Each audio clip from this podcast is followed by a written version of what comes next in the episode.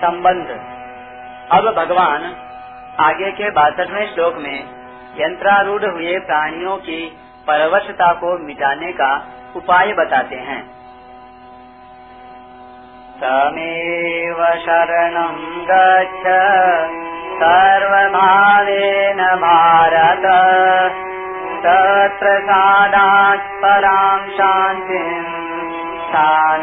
प्राप्यते शाश्वतम्।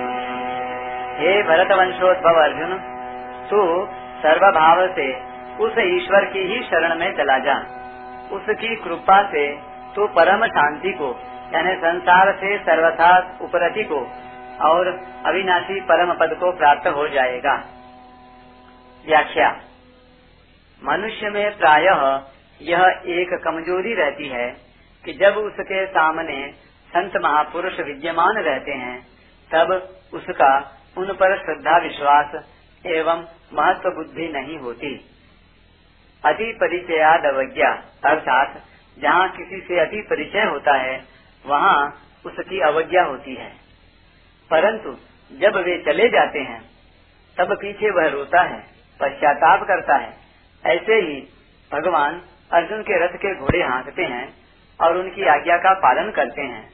वे ही भगवान जब अर्जुन से कहते हैं कि शरणागत भक्त मेरी कृपा से शाश्वत पद को प्राप्त हो जाता है, और तू भी मेरे में चित्त वाला होकर मेरी कृपा से संपूर्ण विघ्नों को तर जाएगा, तब अर्जुन कुछ बोले ही नहीं। इससे यह संभावना भी हो सकती है कि भगवान के वचनों पर अर्जुन को पूरा विश्वास न हुआ हो।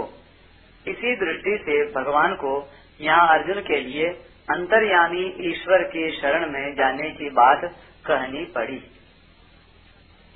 तमेव शरणम गच्छ। भगवान कहते हैं कि जो सर्वव्यापक ईश्वर सबके हृदय में विराजमान है और सबका संचालक है, तू उसी की शरण में चला जा। तात्पर्य है कि सांसारिक उत्पत्ति विनाशशील पदार्थ, वस्तु, व्यक्ति, घटना, परिस्थिति आदि किसी का किंचन मात्र भी आश्रय न लेकर केवल अविनाशी परमात्मा का ही आश्रय ले ले। पूर्व श्लोक में यह कहा गया कि मनुष्य जब तक शरीर रूपी यंत्र के साथ मैं मेरापन का संबंध रखता है, तब तक ईश्वर अपनी माया से उसको घुमाता रहता है। अब यहाँ एव पद से उसका निषेध करते हुए भगवान अर्जुन से कहते हैं कि शरीर रूपी यंत्र के साथ किंचन मात्र भी मैं मेरापन का संबंध न रखकर तू केवल उस ईश्वर की शरण में चला जा। सर्वभावे न सर्व भाव से शरण में जाने का तात्पर्य यह हुआ कि मन से उसी परमात्मा का चिंतन हो शारीरिक क्रियाओं से उसी का पूजन हो उसी का प्रेम पूर्वक भजन हो और उसके प्रत्येक विधान में परम प्रसन्नता हो। वह विधान चाहे शरीर इंद्रियाँ, मन आदि के अनुकूल हो चाहे प्रतिकूल हो उसे भगवान का ही किया हुआ मानकर खूब प्रसन्न हो जाए कि अहो, भगवान की मेरे पर कितनी कृपा है कि मेरे से बिना पूछे ही मेरे मन, बुद्धि आदि के विपरीत जानते हुए भी केवल मेरे हित की भावना से मेरा परम कल्याण करने के लिए उन्होंने ऐसा विधान किया है। तत्प्रसादात पराम शांतिम स्थानम प्राप्त शाश्वतम। भगवान ने पहले यह कह दिया था कि मेरी कृपा से शाश्वत पद की प्राप्ति हो जाती है। और मेरी कृपा से तू संपूर्ण विघ्नों से तर जाएगा। वही बात यहाँ कहते हैं कि उस अंतर्यामी परमात्मा की कृपा से तू परम शांति और शाश्वत स्थान को, यानी पद को प्राप्त कर लेगा।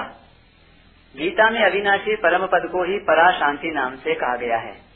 परंतु यहाँ भगवान ने परा शांति और शाश्वत स्थान, यानी परम पद, दोनों का प्रयोग एक साथ किया है।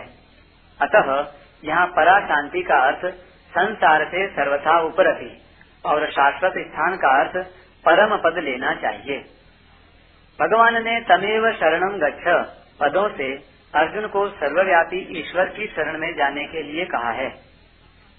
इससे यह शंका हो सकती है कि क्या भगवान श्री कृष्ण ईश्वर नहीं है? क्योंकि अगर भगवान श्री कृष्ण ईश्वर होते तो अर्जुन को उसी की शरण में जा ऐसा परोक्ष रीति से नहीं कहते। इसका समाधान यह है कि भगवान ने सर्वव्यापक ईश्वर की शरणागति को तो गुह्याद गुह्यतरम, अर्थात गुह्य से गुह्यतर कहा है, पर अपनी शरणागति को सर्व गुह्यतम अर्थात सबसे गुह्यतम कहा है। इससे सर्वव्यापक ईश्वर की अपेक्षा भगवान श्री कृष्ण बड़े ही सिद्ध हुए।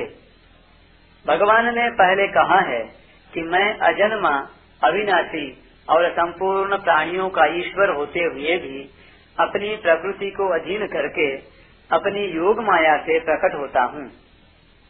मैं संपूर्ण यज्ञों और तपों का भोगता हूँ, संपूर्ण लोगों का महान ईश्वर हूँ और संपूर्ण प्राणियों का सुहृद हूँ, ऐसा मुझे मानने से शांति की प्राप्ति होती है। परंतु जो मुझे संपूर्ण यज्ञों का भोक्ता और सबका मालिक नहीं मानते, उनका पतन होता है। इस प्रकार अन्वय व्यतिरेक से भी भगवान श्री कृष्ण का ईश्वरत्व सिद्ध हो जाता है। इस अध्याय में ईश्वर सर्वभूता नाम हृदय से अर्जुन तिष्ठति। पदों से अंतर्यामी ईश्वर को सब प्राणियों के हृदय में स्थित बताया है। और पंद्रहवें अध्याय में सर्वस्व चाहम हृदय सन्निविष्ट। पदों से अपने को सबके हृदय में स्थित बताया है। इसका तात्पर्य यह हुआ कि अंतर्यामी परमात्मा और भगवान श्री कृष्ण दो नहीं हैं, एक ही हैं।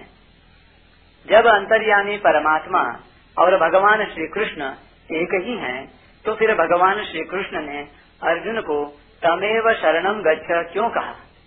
इसका कारण यह है कि पहले छप्पनवे श्लोक में भगवान ने अपनी कृपा से शाश्वत अविनाशी पद की प्राप्ति होने की बात कही और सत्तावन सत्तावनवे, अट्ठावनवे श्लोकों में अर्जुन को अपने परायण होने की आज्ञा देकर, मेरी कृपा से संपूर्ण विघ्नों को तर जाएगा, यह बात कही।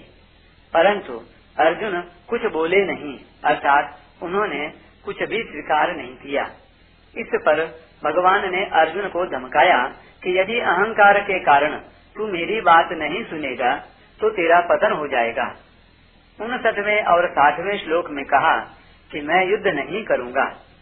इस प्रकार अहंकार का आश्रय लेकर किया हुआ तेरा निश्चय भी नहीं टिकेगा। और तुझे स्वभावज कर्मों के परवश होकर युद्ध करना ही पड़ेगा।